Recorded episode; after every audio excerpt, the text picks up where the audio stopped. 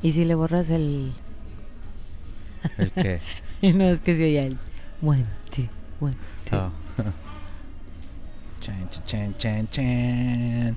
Chan, chan, chan, chan. Damos inicio al podcast, el podcast, podcast de Alma García. bueno, pues teníamos que entrar diferente. Te doy la bienvenida, gracias por estarme acompañando, gracias por compartir mis podcasts. Eh, este, me puedes seguir en mis redes sociales, en Instagram me encuentras como Almiux007 y en el Facebook estoy como Alma García. Y bueno, pues súper, súper contenta por el, el apoyo que estoy recibiendo con los podcasts. La gente los está bajando, eh, nos estamos escuchando en diferentes países, así que muy, muy contenta. Gracias, gracias, gracias. Y bueno, pues sí, efectivamente el día de hoy tengo invitadazo de lujo. A huevo. bueno, pues es que no encontré otro, entonces le dije, ¿sabes qué? No hay de otra, hijo, te toca, te toca salir. Pensé que querías jamón del bueno. Jamón del Pero- bueno. este, bueno, pues eh, lo invité porque quería hablar de, de cómo vemos ah, la paternidad. En este caso, ¿cómo se dice para los dos, paternidad y maternidad? El parenting. En español, ¿cómo se dice? Pues así, ¿no? El Paternidad maternidad. pues yo, yo, bueno, el, pues cómo es, cómo es ser padre de familia, madre de familia, en el diferente concepto. Yo, por ejemplo, como madre y tú como papá. Nosotros tenemos dos hijas, ya ahorita son adolescentes, pero ¿qué tan difícil fue para ti? Bueno, a ver, platica, platícale a la gente cómo, cómo estuvo cuando supiste que ibas a ser papá por primera vez. No, pues fue un... Son de, esas, de esos días donde sientes tantas cosas a la vez. De, te da miedo, te da emoción, te da... Nah, no seas mentiroso, güey. Estaba- Estabas bien nervioso. ¿Y qué vamos a hacer, ¿Qué güey? pasa? Y si yo estaba bien centrado en lo que tenía que hacer. Yo ya sabía mi camino. Ya entonces, sabías que tenías que hacer. Y fíjate que no estábamos ni tan chiquillos. O sea, ya teníamos 25 años cuando. Bueno, 24. Cuando supimos que estábamos embarazados. Y pues yo sí, la neta, yo sí me asusté un chorro. Y me acuerdo que te dije, híjole, este, ya siento los pechos bien grandes. Esto, esto está como raro. Pero eh, para mí la maternidad ha sido algo increíble, como yo, yo creo que como un parteaguas, ¿no? De, Definitivamente. de decir, híjole, ya, pues cambian muchas cosas, cambia por lo menos la forma en la que estás viendo la vida. Eh, ya, obviamente, ya no salíamos tanto, ya no era de que... pero teníamos la fortuna, pues, de tener a nuestras mamás aquí y de que nos podían cuidar a las bebés, pero a, Maya en este caso, que fue la primera niña que tuvimos, pero, pero sí, sí se me hizo así como que bien, súper nerviosa, súper asustada, no Pues sé. Es, es un cambio total de... Llevas 25, 24 años viviendo de una manera y de repente te das cuenta que tienes que cuidar de un ser más que no tiene idea de, de nada, más que respirar, comer e ir al baño. Ok, ahora cuando vuelves a- al pasado, güero, este, ¿recuerdas cuán- cómo, cómo te sentías como papá? Extraño, muy, muy extraño. Porque me acuerdo que cargaba a Maya y decía, ¿cómo es ¿Quién es posible? esta? ¿De dónde veno? Sí, a mí también se me hizo como muy, muy raro. De hecho, creo que con Maya fue un poquito más difícil por el hecho de que, pues éramos primerizos, primero que nada, ¿no? Pero el hecho de que cambió nuestras vidas, a mí- a- o sea, personalmente hablando, el hecho de mi cuerpo cambió cañón.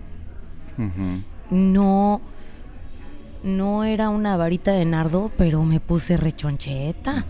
Entonces, pues que quieras que no, verte en el espejo y ver esa persona dices, "No, esta no soy yo."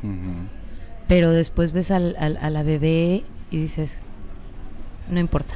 ¿No? Pero hablando ya de, de, de, de cómo este, llevamos la paternidad, maternidad, el parenting, este, ¿tú crees que algo de lo que te enseñaron tus papás influyó en, las, en tu manera de educar a las niñas? Yo creo que sí. Creo que eso viene contigo desde... Es lo único que sabes de cómo cuidar a un niño, cómo te cuidaron a ti, yo creo. Ah, ¿Cómo que, como, como, como qué crees que tú trajiste de tus papás para con las niñas? Ay, cabrón. No sé. No, me- no, no puedo pensar algo así ahorita de qué fue lo que pasó, pero tal vez el- en cuestión, algo bien extraño de que siéntate bien en la mesa y, y tienes que comer como se tiene que comer. O sea, algo bien extraño que veo ahorita a otras personas y veo cómo dejan comer a sus hijos, que hacen un relajo en la mesa, de que no, o sea, O sea, fuiste es- estricto. en cuestión de... ¿Tu familia era estricta, güero? No. Pero... Entonces, ¿de dónde sacaste eso? No sé. Pero siem- siempre creo, o sea, siempre hubo esa de... No eran estrictos, pero era de que come bien y qué necesitas y tu servilleta y tu esto y el otro. Tal vez esto es algo que no tiene nada que ver, pues. Yo, por ejemplo, lo que sí me acuerdo perfecto que traje de mis papás era de se acaban todo. Aquí Oh. no hay perro. Mm. y, y creo que ese fue un gran error. Por ejemplo, ya con nuestra hija Gala. Pero porque les hacíamos comer hasta de más. Porque ni siquiera era como que teníamos porciones pequeñas para ellas. Les, les servíamos como a nosotros. O sea, si recuerdas, amor, Sí, era un platazo lo que teníamos en la mesa, pozolero. ¿no? Entonces, que siento que ni siquiera nos cuestionamos en ese momento. eh, estamos haciéndolo bien, son cosas buenas, eh, nos está sirviendo, les va a servir a las niñas. Nada más lo hacíamos porque ya lo traíamos. De, yo, por ejemplo, de con mis papás. Y recuerdo mucho que mi mamá tenía como su modo de bañar a la niña y duérmela temprano y o sea, ella tenía como sus propias reglas y pues yo en su momento la seguí porque pues decía, ella tiene la razón, ¿no? Porque ella ya vivió t- tuvo cuatro hijos, ya sabe. Pero pero pero sí creo, yo yo siento que ah, cuando eres padre tienes que cuestionar un poco más. Pero Ahora que ya estamos grandes, si tuviéramos, si tú, ahorita yo saldría embarazada que toco madera. Ay, no, cállate Knock, los knock, ojos, knock, knock. Este, yo siento que sí haríamos las cosas diferentes. Por supuesto. ¿Qué, qué harías tú diferente, güero? Am, como lo acabas de decir, yo creo la cuestión de la comida. Ahora yo siento de que pues tú no sabes qué tanta comida necesita un niño. Mientras sea algo nutritivo, mientras sea algo que no sea mugrero. ¿Cómo qué cambiarías? ¿Qué, qué cambiarías? Es- específicos. Por ejemplo, en lugar de... Antes yo también les decía tienes que comerte todo. Porque pensé que era lo correcto. Y en- eh, una, en cuestión de que pues yo siento que eso era lo que necesitaba su cuerpo. Y dos, de que no quería desperdiciar comida. Pero tal vez era mi culpa por servirles de más. Es- y, es, y eso, en México no sé si llegaste a escuchar la frase de hay muchos niños en África sin un claro, plato de comida, no seas mal agradecido. claro. Y acábatelo. ¿no? Bueno, no sé, a lo mejor yo, yo cambiaría muchas cosas, muchísimas. Y bueno, al final del camino no me arrepiento de lo que hice con las niñas porque pues al final no, como padres no nos vamos a estar flagelando de, ay, lo hice mal y debí de haber hecho esto y debí de haber, pues no, ¿Tú crees, ¿Tú crees que por eso los, los abuelos tratan a los nietos por diferentes? supuesto. Después de todo lo que Por han supuesto. visto? O, o sea, claro, tú y yo vamos a tratar a nuestros nietos completamente diferentes. Como nos hubiera gustado tratar ya con la madurez que tenemos a nuestras hijas. ¿Y tú crees que tus hijas se van a enojar de que es Seguramente, mis hijos, claro, no por supuesto, decir"? por supuesto, pero para eso están los abuelos, para maleducar a los chamacos. Pero fíjate, yo a mí nunca me molestó este ni que tu mamá se metiera ni que mi mamá se metiera. Era algo muy extraño, ¿no? Yo decía, pues saben, ellas saben, ¿no? Yo siempre fui como muy puedo decirlo como condescendiente de está bien, no pasa nada. eh, y ayuda. O sea, siempre fue muy abierta en, en escuchar eh, comentarios y esto puede servirte y eh, soy muy de espejo, entonces creo mucho en que yo puedo aprender de las experiencias de las personas sin necesidad de vivirlo. Entonces, pero sí creo que yo para, para estas fechas, ahorita mis cuarenta y tantos años, y tuviera un bebé, yo dejaría que ese bebé, en vez de enseñarle yo, que me enseñara a mí. Yo lo vería ya como lo que es un ser humano que viene a enseñarnos. Porque como padres tenemos, es que, no sé, no sé si, si a la gente que nos está escuchando le pasa, pero siento que nos creemos como superiores a los niños. Y nosotros tenemos la razón. Y pues yo ya viví más, entonces pues ya sé más. Sin darnos cuenta de que ellos vienen con otro chip y con otra onda como para enseñarnos, ¿no? claro. Entonces sí creo que le daría más libertad de ser quien es. Sí. Y como yo siempre te he dicho, los niños no vienen, no te dan un manual con tu bebé de que ahí te va, cómo lo tienes que cuidar para que crezca como tú quieres que crezca. Pues sigue estos pasos. Todo, desde el primer día hasta tu último día yo creo vas a aprender algo nuevo y vas a decir, ¿sabes qué? Tal vez lo pude haber hecho de esta otra manera. Sí, claro. Por lo que vas aprendiendo, pues. Sí, claro, y por supuesto, o sea, y cada etapa de la vida de nuestras hijas, pues hemos tenido un aprendizaje, ¿no? Yo, por ejemplo, puedo decir que al principio, en sus primeros años escolares, para mí era súper importante la letra A, ¿no? Acá en los Estados Unidos, la letra A es como en México el 10, ¿no? Entonces... De, las calificaciones. Yo decía, no, pues sí, por eso en la, escuela, en la escuela, en lo escolar. Entonces yo decía, no, pues ¿cómo vas a traerme una abeja? ¿Dónde está la A? Entonces era una, una cuestión exigencia y ya lo tomaban de risa las niñas, pero, pero yo sí les decía, o sea, tú no eres una niña de B, ni de C, es una niña de A. y, y, les ponía esa presión. y, y pasó el tiempo y crecí y aprendí y cambié ese concepto de la A y dije, al final, la letra es tuya, la calificación es tuya. Tu, tu, este, tu certificado va a decir Maya Jiménez, no va a decir Alma García y Maya Jiménez. Y lo chistoso, yo creo que tú pensabas así porque tú sacabas puros dieces en México. Alguien como yo, un poquito más inteligente, que tal vez no sacaba puros dieces, para mí no era tan importante eso. Exacto. Para mí lo más importante era de que aprendiste algo, aprendiste cómo hacer estas cosas. Tal vez porque te están calificando de un día, de dos horas que haces tú un examen. Pero y si se te olvida algo, Yo, yo siento que esa es una creencia que traía yo, por ejemplo, y lo puedo, ya lo puedo admitir en este momento porque ya lo reconozco. Y era algo muy chistoso, porque yo por lo menos con las calificaciones tenía eh, la aprobación de mis papás. O sea, siempre fui la inteligente de la casa, la que tenía mejores calificaciones, la que siempre salía en cuadro de honor, la que estaba en la banda de guerra. O sea, era una niña modelo eh, en, en, en, en cuestiones Académica. académicas. Bueno, y en lo demás, porque la verdad es que sí fue una niña muy, muy ordenada y muy, muy centrada. Pero era más el querer tener la aprobación de mis papás que otra cosa. Entonces, ah, creo que eso sí también se lo transmití a mis hijas, pero con el tiempo de los años sí fui cambiando muchas cosas. Y fui cambiando, este, ¿cuánto llevamos, güerejo? Ah, no mucho. Ah, ok. Tú, tú síguele. Es que estaría bien que pudiéramos ver el tiempo, digo, por el aquello de que se nos van las patas con el tiempo. Pero bueno, este, y, todas esas creencias pues las trajimos de, las traje yo de mis papás. Y al final, cuando a mí Maya me dijo, es que tú tienes este, altas expectativas, madre, sobre mí. Y fue cuando me cayó el 20. Realmente tenemos que darles libertad a nuestros hijos de ser quienes son, eh, de compartirnos su personalidad y de lo que están aprendiendo y de lo que están viendo ellos, porque podemos vivir y estar en el mismo lugar y ver cosas diferentes. Y ellos tienen, los niños tienen una manera de ver las cosas tan increíble que si no les damos la oportunidad, pues no podemos nosotros darnos la oportunidad de conocer su mundo. ¿no? Sí.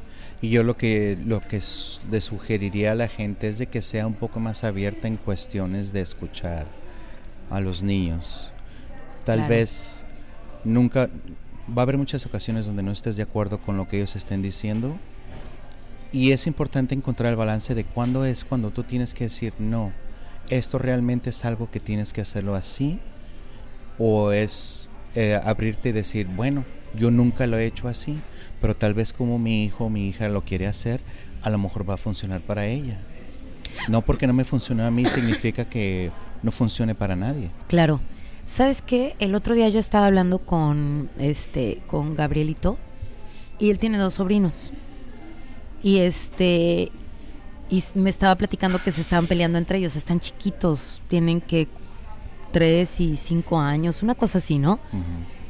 Y entonces yo le dije, en vez de regañarlo a tu sobrino, mejor dile, cuestiónalo, ¿cómo te sientes de reírte y de burlarte de tu hermana? ¿A ti te gustaría que tu hermanita se burlara de ti? O sea, hacerlos conscientes de eh, la manera, yo siento que la manera en la que nosotros estamos, estábamos acostumbrados a enseñar a los niños porque traemos esa creencia de nuestros padres, que en, en, un momento dado nosotros como papás ya lo cortamos, pero siento que nunca cuestionamos, no, nunca hicimos que nuestros hijos se cuestionaran. Que se preguntaran por qué estoy diciendo esto, por qué estoy tratando así a mi hermana, por qué estoy dejando que me traten así en la escuela, cómo me siento, qué me hace sentir esto. Entonces, yo siento que eh, la mejor forma de enseñarles a nuestros hijos lo bueno y lo malo es haciéndolos que se cuestionen. Y basado en lo que ellos crean, entonces manejarse, ¿no? Más que como nosotros lo creemos, más que como nosotros decimos, es que así es y es que así es, así me funcionó a mí. Entonces, uh, yo le comentaba a, Gabriel, cuestiónalo, cuestiónalo, pregúntale, hazle que es ese niñito, porque es inteligente, los niños son muy inteligentes, haz lo que piense en las consecuencias, haz lo que piense en cómo se sentiría él. Y entonces de ahí él va a partir y va a decir, ¿sabes qué? A mí no me gusta que me traten así. Entonces yo no lo voy a hacer. Pero nosotros venimos de una generación que somos autoritarios y que creemos equivocadamente que somos los papás y tenemos la razón. Ahorita eh, siento que nuestra generación se fue como al otro lado, como muy permisivos. Y porque venimos de un de, un mundo donde los papás eran exigentes a más no poder. Y era porque soy tu padre y punto, ¿no? No había apertura para decir nada, porque si alguien, o sea, sé yo, abría la boca, yo un día le abrí la boca a mi papá y le contesté y me dio un bofetón que me tumbó. o, sea, no había esa apertura de decir lo que uno pensaba. Entonces nosotros, tú y yo, nos hicimos un poco más permisivos. Y siento que nos fuimos al otro extremo en, ciertos casos, pero eh, encontrar ese balance como papás, no sé si es la madurez o qué, pero sí te puedo decir, yo no me aventaría a tener un bebé a los 40 años. No, yo tampoco, yo estoy bien a gusto. Exacto, pero, pero ¿qué es por lo que estamos a gusto, güero? Porque ya estamos, por decirlo así, libres de pañales, niños chiquitos, de andar cargando con un niñito a los 40? Yo creo que en, parte es eso, pero yo creo que en parte por los proyectos que tenemos y las ambiciones en cuestión de trabajo. Y digo ambiciones no en una mala manera, sino en no me tengo que preocupar por estar a esta hora en la casa, porque esto, por el otro, sino tiene uno más libertad de terminar esas cosas que a lo mejor dejaste a la mitad o que estabas empezando a hacer cuando tuviste a los hijos? ¿No es eso como muy egoísta? ¿No es eso muy egoísta? Algo. Pero, si alguien llega... O sea, y, te, lo pregunto porque yo pienso igual.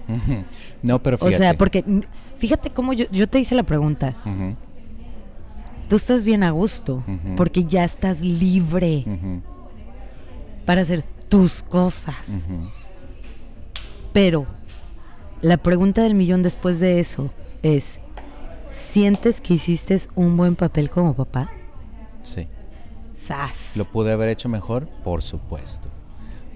Pero no puedo decir... Denle el premio número uno. sí, no, no fui perfecto y yo creo que si alguna vez le preguntas a nuestras hijas que si lo fui o que si cumplí con todas las cosas que ellos quisieran, van a decir que no. Pero de que llegué al punto donde ellos fueron felices con lo que yo les di, yo creo que sí. Bueno, es que sabes que eh, yo creo que es muy importante, uh, Güero, que la gente sepa pues que no se trata de, de eh, ser perfectos o no perfectos, sino más bien hicimos lo que sabíamos con lo que teníamos. Entonces, este sí, sí siento que es un poquito egoísta, pero el ¿cómo se llama? El hecho de que Pero mira, te voy a decir, ahorita decimos esto. No lo, no lo tuviéramos de de por quererlo, de que, ay, ¿sabes qué? Vamos a aventarnos con otro bebé, Simón, oh, qué chingón. Nunca va a pasar eso. Pero imagínate que alguien llega y te dice, ¿sabes qué? Cuídame a mi bebé. Por cualquier motivo. O si tu hija te dice, estoy embarazada y necesito que cuides de mi bebé. Ándale, ya tomando el changarro aquí. el changarro. Disculpe a usted. ¿Lo harías o no? ¿Cuidarías de un bebé que necesita de alguien? En este caso... Ah. Fíjate que sí, pero lo cuidaría de diferente manera. Siento que yo ahorita yo ya sería otro pedo. completamente diferente. Dejarías de ser egoísta en el sentido de ya no voy a hacer mis cosas. Ah, mm, no, es que no dejas de hacer tus cosas. Eh, llegas a ser como eh, más no sé cómo explicarlo ya no te importa tanto pues el hecho de ah, lo estaría haciendo bien lo estaría haciendo mal eh, cómo está la ya no estás pensando en eso, ya estás pensando más en disfrutar ese bebé, en de que pase un tiempo agradable. ¿Sí me entiendes? o sea, ya no te importa el, el ay, lo estaría haciendo bien. y, y, bueno, te voy a decir una cosa, ya, ya a esta edad, pues yo creo que hasta se te olvida la bendición, como dicen ahora, ¿no? tenía una amiga que le, le, le, prestaron, le encargaron una niña y este, y y le encargaron a la niña y, se sentó a desayunar ella bien chicha. y la bendición le dice, yo también tengo hambre. pues sí, porque ya sus hijos están grandísimos. Tiene un hijo de 22 y una niña de 10, 21, 20, algo así. Entonces, pues se le olvidó la bendición. Entonces, pues sí, pierdes práctica y todo, pero sí siento que te vuelves más permisivo yo a estas alturas de la vida, yo siento que si a mí me, me, prestan, me, encargan un bebé, puta, ya es otra, otra cuestión. Yo ya veo a un, a un niño con, con otra, con otra, este, con otra visión. Ya no lo veo como una responsabilidad y que hay que hacer las cosas súper bien y no ya lo veo como, ok, dejas, déjalo ser libre. y, bueno, hubo una, una, situación cuando estaban chicas nuestras hijas, que no sé si te acuerdas que se caían y nosotros no éramos de, ay, se mm. cayó, no, levántala, ay, mi amor, ¿qué te pasó? Nada, éramos como todo lo contrario. Se caía y nosotros así como que, ¿qué pasó, mijita? Levántese, mija. ¿Y sabes qué es lo bueno?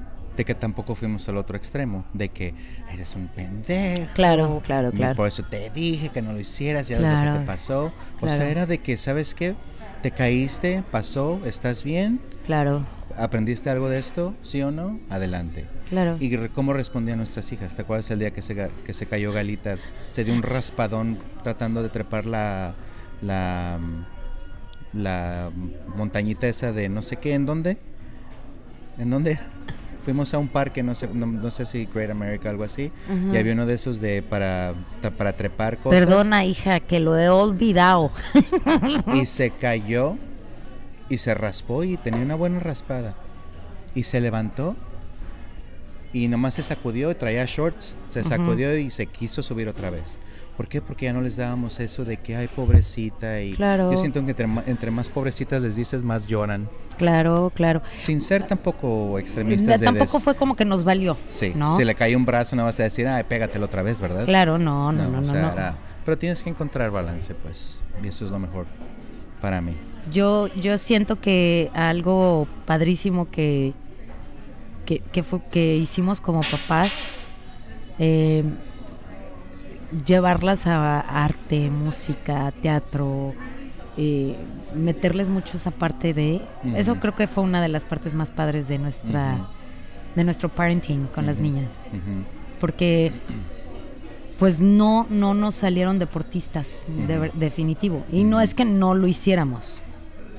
Simple y sencillamente no, pues no les gustó, porque sí las metimos a gimnasia, las metimos a voleibol, o sea, hicimos muchas cosas con ellas en cuestiones deportivas, pero pues no, no se dio y, y tuvimos esa capacidad brillante de decir, eh, pues no es deportista. Algo que aprendí con el tiempo es de tal vez tus hijos no son deportistas como tú querías, a lo mejor no te salió un niño futbolero que te, que te va a llevar al mundial, a lo mejor no te salió un artista que, que va a pintar cuadros que se vendan en millones de dólares, ni mucho menos, pero lo que sí aprendí y que algo que le recomiendo siempre a la gente, lleva a tus niños a todo lo que puedas. Claro. Llévalos a fútbol, llévalos a béisbol y no sientas de que si no son buenos para algo, que son que es un fracaso. Claro. A lo mejor yo, yo siento que todo el mundo tiene capacidad de algo donde puede ser mejor que todo mundo, pero ellos lo tienen que encontrar. Yo siento que es difícil cuando alguien nace y a los hay casos de que hay niños de 5 años que dicen, "Yo me voy a dedicar a ser X." Futbolero, por decirlo. Desde los 5 años y ahora soy Cristiano Ronaldo y soy exitoso, etcétera, etcétera. Pero yo siento que hay niños, hay gente, hay humanos de que necesitan exponerse a algo para decir, ¿sabes qué? Soy muy bueno hacer esto y me gusta mucho y de ahí se agarran. Pero si no los expones a esa cosa para que lo, para que lo vean y lo aprendan, es más difícil para ellos. Así que si tienes la oportunidad, llévalos, enséñales, muéstrales, haz que intenten cualquier cosa. A lo mejor alguien va a ser el mejor arquero de, de las Olimpiadas, pero si nunca ha agarrado un arco y de casualidad agarra uno porque tú lo enseñaste o tú lo llevaste o porque le dio curiosidad, hazlo. Ujú. Hay cosas que no son muy baratas, pero y, y a lo mejor puede llegar un momento donde la cuestión de dinero te puede limitar, pero hay muchas cosas de que son gratis, pero tienes que darle esa, esa exposición a los niños de todas las cosas que hay en esta vida. Y también entender, ¿no? Que igual y no... Fíjate, nosotros podemos decir, am, discúlpame, Mayita, pero te vamos a ventanear, hija. Este, cuando era muy niña, tú y yo, o sea, nos acordamos hace unos días de, de cuando se ponía a cantar de chiquita y le llamábamos, ¿cómo le llamabas? Guillermín, Guillermina. Bueno, no sé si ustedes recuerdan, pero era un personaje de los pitufos que cantaba horrible. Este, pero bueno, eh, Sacaba puros Me gallos daba- cuando me cantaba. daba mucha risa. desafinado. me da mucha risa porque sí sabemos que Mayita cuando estaba chiquita no era la mejor cantante. Sin embargo, era tanto y es tanto su amor por el canto y la música que ella hoy canta y, y se me hace increíble porque puede cantar este teatro musical, puede cantar eh, música regional mexicana, eh, pop en inglés y canta hermoso. Pero ella se ha estado educando la voz y por supuesto en la escuela y, eh, eh, o sea, pero es algo que ella desde muy niña trae, pues, y que se pone todos los días, ¿no? Y dice, la oímos cantar y decimos, wow, qué cambio de, de Guillermina Y a esta mujer que está cantando. y quiero decirles a todo mundo de que cuando yo le decía a, a Alma y a Guillermina ya empezó a cantar, ella era la única que sabía. Claro, Nunca por con supuesto, nunca le dijimos nunca a la fui con niña. Maya, no. Nunca puedes decirle, sabes que cantas re feo, mejor ya párale. Porque eso puede ser No, bien importante. Sí, sí, sí. Bueno, pero aquí hay una cosa. No le decíamos tampoco que cantaba hermoso. O sea, éramos unos padres muy honestos, amor. Nunca le dijimos a Maya, ¿cantas? Ay, como No, los no, pues dioses. tampoco, tampoco. No. Échale ganas, mija. tampoco no. Sí. Es que tampoco puedes darle malas, a- a falsas expectativas a tus hijos, porque no. O sea, es como cuando Maya jugaba voleibol. ¿Qué decíamos? Échale ganas, mija. Salía toda golpeada, con moretes, porque se tropezaba, se caía. ¿Y qué le decíamos? Échale ganas. Si eso es lo que quieres hacer, hazlo, échale ganas. Pero nunca le dijimos, ¡ay, mija! Hoy parecías una vol voleibolista, voleibolista este, profesional. Nunca. No, Porque tampoco, tampoco podemos hacer eso con nuestros hijos. No, claro que no. No podemos ponerles falsas expectativas a nuestros hijos y tenemos que ser bien honestos como papás. Bien honestos. Porque sí podemos decir, ahorita aquí al aire, sorry Mayita, pero cuando eran niñas, Galita cantaba divino, desde chiquita. Nunca tomó clases, nunca nada. De hecho, cuando estuvo en la prepa, nunca fue parte de un show dentro del show, sino en lo que es la parte de la producción. Ella como eh, ella nunca le gustó estar enfrente de las cámaras, pero sin embargo, sí podemos decir que ella cantaba muy bonito. Y no fue algo que persiguió. Y está bien, pero tampoco hacíamos menos a Maya y le decíamos a Galita, eres la número uno. Entonces no había comparaciones tampoco, porque a las dos les encantaba hacer shows y bailar y cantar y no, pero eh, yo creo que eso les ayudó muchísimo a, a tener su propia autoestima, de escoger ellas mismas qué es lo que quieren para su vida. Claro. Porque hoy por hoy podemos decir que Maya ha elegido y ha estado haciendo lo que le gusta hacer. Lo mismo a Gala. Y, y no, efectivamente, no somos los padres perfectos, ni les dimos la mejor educación. Hicimos lo que pudimos con lo que sabíamos en ese momento. Y pues sí, de aquí en, o sea, de aquí en adelante, lo bueno y lo malo ya lo saben, así que ellas toman sus decisiones. Y yo creo que una cosa importante que tenemos que saber los papás, y que yo, por lo menos yo lo tengo clarísimo, si mis hijas hacen una endejada, es su endejada, no la mía. Y eso tampoco condiciona el amor que les tengo. O sea, yo las sigo queriendo igual, a las dos. Pero obviamente su, su acción, pues no fue la más padre ni la más buena y se les deja saber. Pero yo no me lo tomo como que hice mal. Ay, ¿por qué habrá salido así? ¿Por qué habrá hecho eso? y, y, viejo, ¿qué pasó? O sea, no. Porque yo en su momento le enseñé lo bueno, lo malo, y ya ella está tomando decisiones.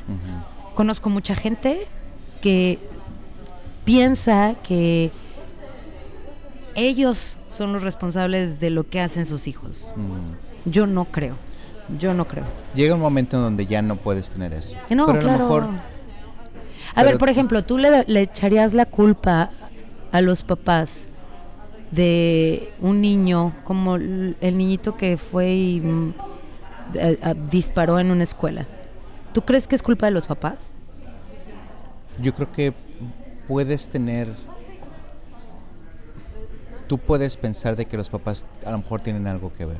¿Por qué? lo- ¿En qué? ¿En qué? A lo mejor fueron opresivos con el niño, a lo mejor lo golpeaban, a lo mejor hubo algo que empezó a, des- a, meterle a ese niño cierto temor o cierto algo que lo llevó a ese punto. Yo siento que todo es, no digo que es 100% culpa de los papás, pero yo siento que a lo mejor ellos pudieron ayudar.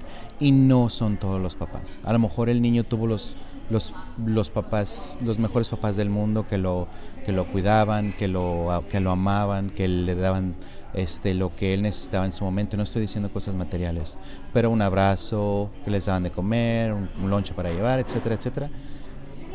Pero yo siento que sí hay un poquito de responsabilidad en los padres en algo de los niños.